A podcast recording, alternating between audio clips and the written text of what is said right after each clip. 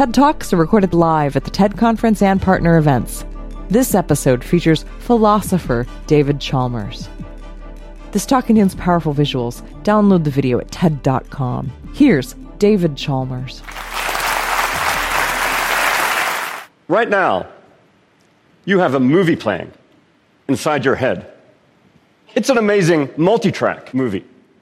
It has 3D vision and surround sound for what you're seeing and hearing right now. But that's just the start of it. Your movie has smell and taste and touch. It has a sense of your body, pain, hunger, orgasms.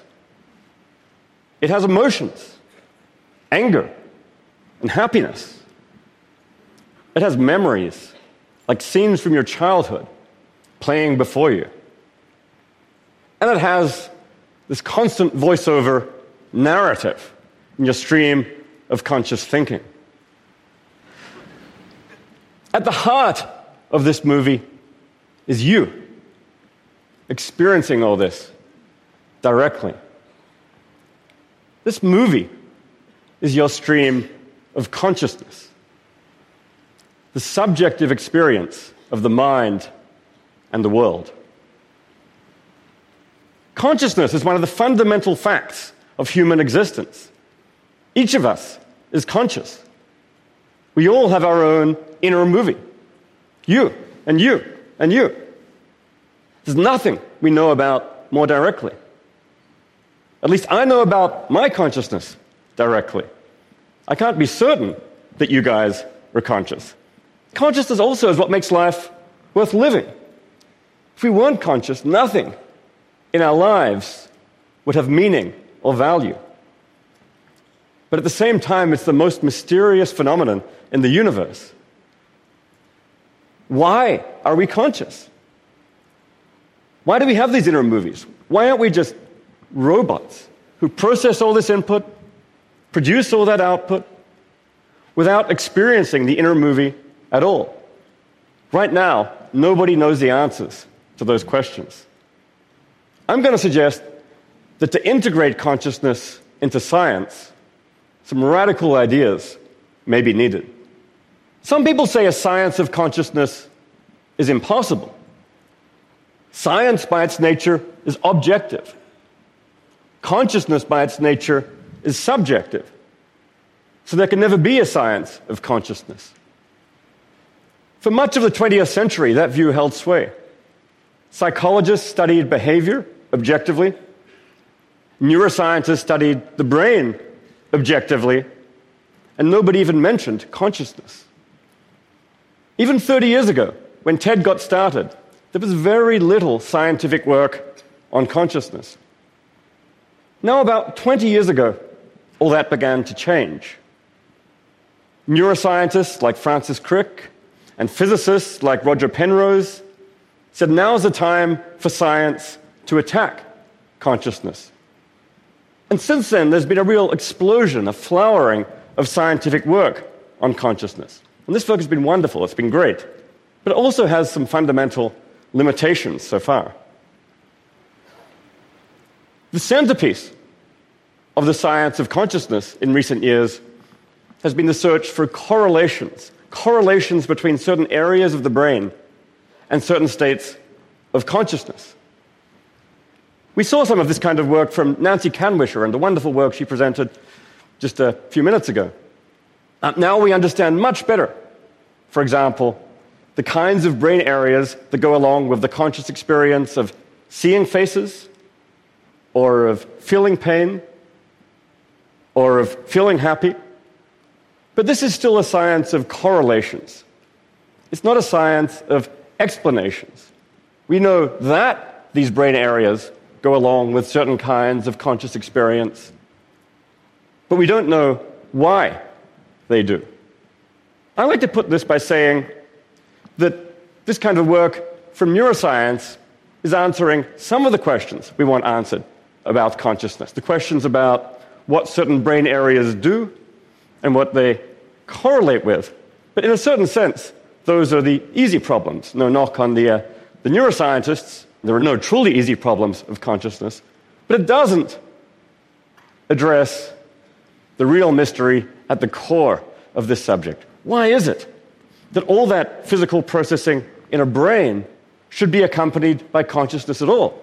Why is there this inner subjective movie? Right now, we don't really have a bead on that. Now, you might say, let's just give neuroscience a few years, it'll turn out to be another emergent phenomenon like traffic jams, like hurricanes, like life, and we'll figure it out. The classical cases of emergence are all cases of emergent behavior how a traffic jam behaves, how a hurricane functions, how a living organism reproduces and adapts and metabolizes. All questions about objective functioning. You could apply that to the human brain and explaining some of the behaviors and the functions of the human brain as emergent phenomena how we walk, how we talk, how we play chess. All these questions about behavior. But when it comes to consciousness, questions about behavior are among the easy problems. When it comes to the hard problem, that's the question of why is it that all this behavior is accompanied by subjective experience? And here are the standard paradigm of emergence, even the standard paradigms of neuroscience don't really so far have that much to say. Now, I'm a scientific materialist at heart. I want a scientific theory of consciousness that works. And for a long time, I banged my head against the wall looking for a theory of consciousness in purely physical terms that would work. But I eventually came to the conclusion that that just didn't work for systematic reasons. It's a long story, but the core idea is just that what you get from purely reductionist explanations in physical terms, in brain based terms, is stories about the functioning of a system, its structure, its dynamics, the behavior it produces. Great for solving the easy problems how we behave, how we function. But when it comes to subjective experience, why does all this feel like something from the inside that's something fundamentally new. And it's always a further question. So I think we're at a kind of impasse here. We've got this wonderful, great chain of explanation. We're used to it, where physics explains chemistry, chemistry explains biology, biology explains parts of psychology. But consciousness doesn't seem to fit into this picture.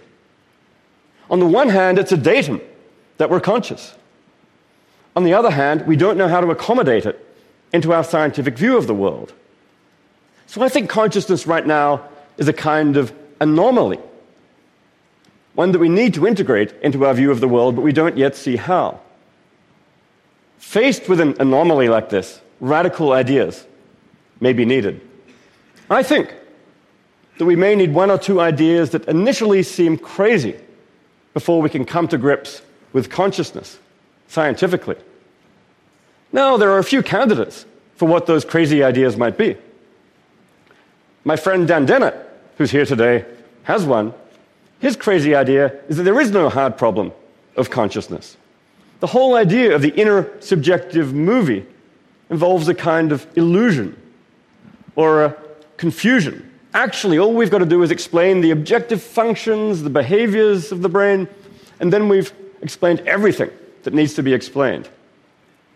Well, I say, more power to him. That's the kind of radical idea that we need to explore if you want to have a purely reductionist, brain based theory of consciousness.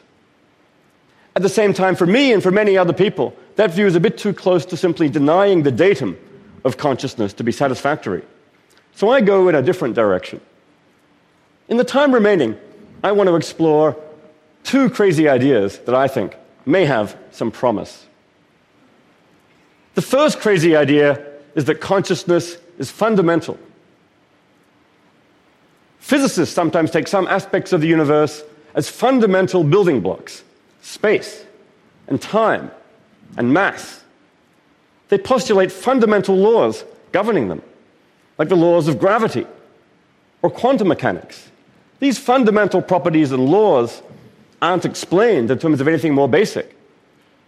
Rather, they're taken as primitive, and you build up the world from there. Now, sometimes the list of fundamentals expands. In the 19th century, Maxwell figured out that you can't explain electromagnetic phenomena in terms of the existing fundamentals space, time, mass, Newton's laws. So he postulated fundamental laws of electromagnetism and postulated electric charge as a fundamental element that those laws govern. Well, I think that's the situation we're in with consciousness. If you can't explain consciousness in terms of the existing fundamentals space, time, mass, charge then, as a matter of logic, you need to expand the list. The natural thing to do is to postulate consciousness itself as something fundamental, a fundamental building block of nature. This doesn't mean you suddenly can't do science with it. This opens up the way for you to do science with it. What we then need is to study the fundamental laws governing consciousness, the laws that connect consciousness to other fundamentals space, time, mass, physical processes.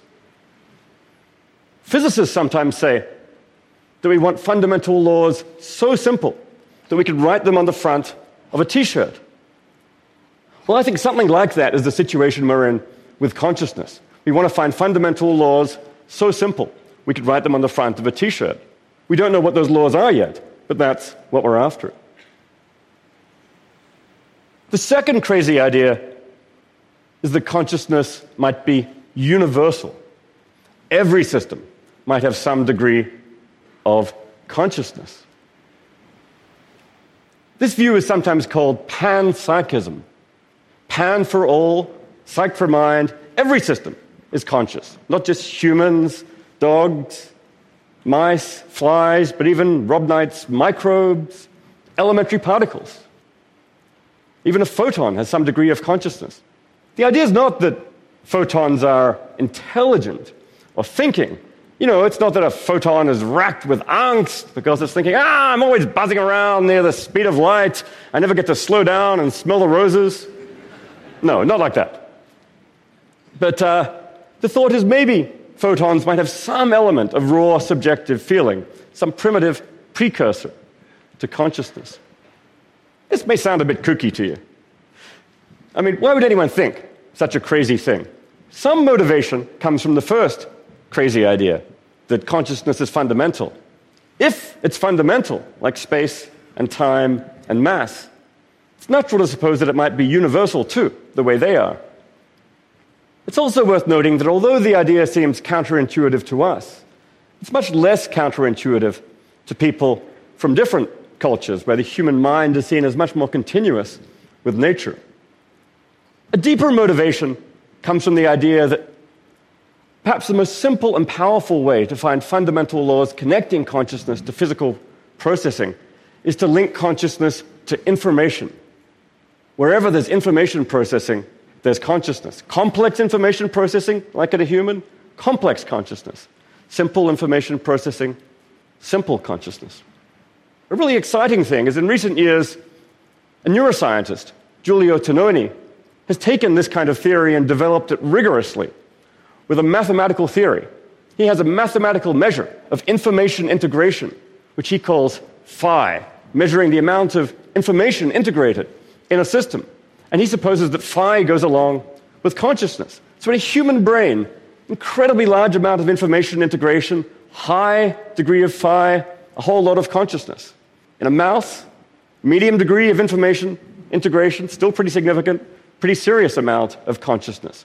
But as you go down to worms, microbes, particles, the amount of phi falls off. The amount of information integration falls off, but it's still non zero.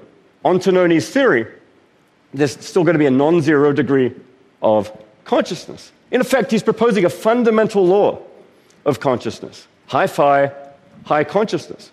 Now, I don't know if this theory is right, but it's actually perhaps the leading theory right now in the science of consciousness, and it's been used to integrate a whole range of scientific data. And it does have the nice property that it is, in fact, simple enough you can write it on the front of a t shirt. Another final motivation is that panpsychism might help us to integrate consciousness into the physical world. Physicists and philosophers have often observed that physics is curiously abstract. It describes the structure of reality using a bunch of equations, but it doesn't tell us about the reality that underlies it. As Stephen Hawking puts it, what puts the fire into the equations? Well, on the panpsychist view, you can leave the equations of physics as they are, but you can take them to be describing the flux of consciousness. That's what phys- physics really is ultimately doing, describing the flux of consciousness. On this view, it's consciousness that puts the fire into the equations. On that view, consciousness doesn't dangle outside the physical world as some kind of extra. It's there right at its heart. This view, I think, the panpsychist view, has the potential to transfigure our relationship to nature. And it may have some pretty serious social and ethical consequences. Some of these may be counterintuitive. I used to think I shouldn't eat anything which is conscious. So therefore, I should be vegetarian. Now, if you're a panpsychist and you take that view, you're going to go very hungry. So I think when you think about it, this tends to transfigure your views, whereas what matters for ethical purposes and moral consideration is not so much the fact of consciousness, but the degree and the complexity of consciousness. It's also natural to ask about consciousness in other systems, like computers. What about the artificially intelligent system in the movie Her, Samantha? Is she conscious? Well, if you take the informational panpsychist view, she certainly has complicated information processing and integration. So the answer is very likely yes, she is conscious. If that's right, it raises pretty serious ethical issues about both the ethics of developing intelligent computer systems and the ethics of turning them off. Finally, you might ask about the consciousness of whole groups. The planet. Does Canada have its own consciousness? Or at a more local level, does an integrated group like the audience at a TED conference? Are we right now having a collective TED consciousness? An inner movie for this collective TED group, which is distinct from the inner movies of each of our parts? I don't know the answer to that question, but I think it's at least one worth taking seriously. Okay, so this panpsychist vision, it is a radical one. And I don't know that it's correct. I'm actually more confident about the first crazy idea that consciousness is fundamental than about the second one, that it's universal. I mean, the view raises any number of questions, has any number of challenges, like how do those little bits of consciousness add up to the kind of complex consciousness we know and love? If we can answer those questions, then I think we're going to be well on our way to a serious theory of consciousness. If not, well, this is the hardest problem perhaps in science and philosophy. We can't expect to solve it overnight. But I do think we're going to figure it out eventually. Understanding consciousness is a real key, I think, both to understanding the universe and to understanding ourselves. It may just take the right crazy idea. Thank you.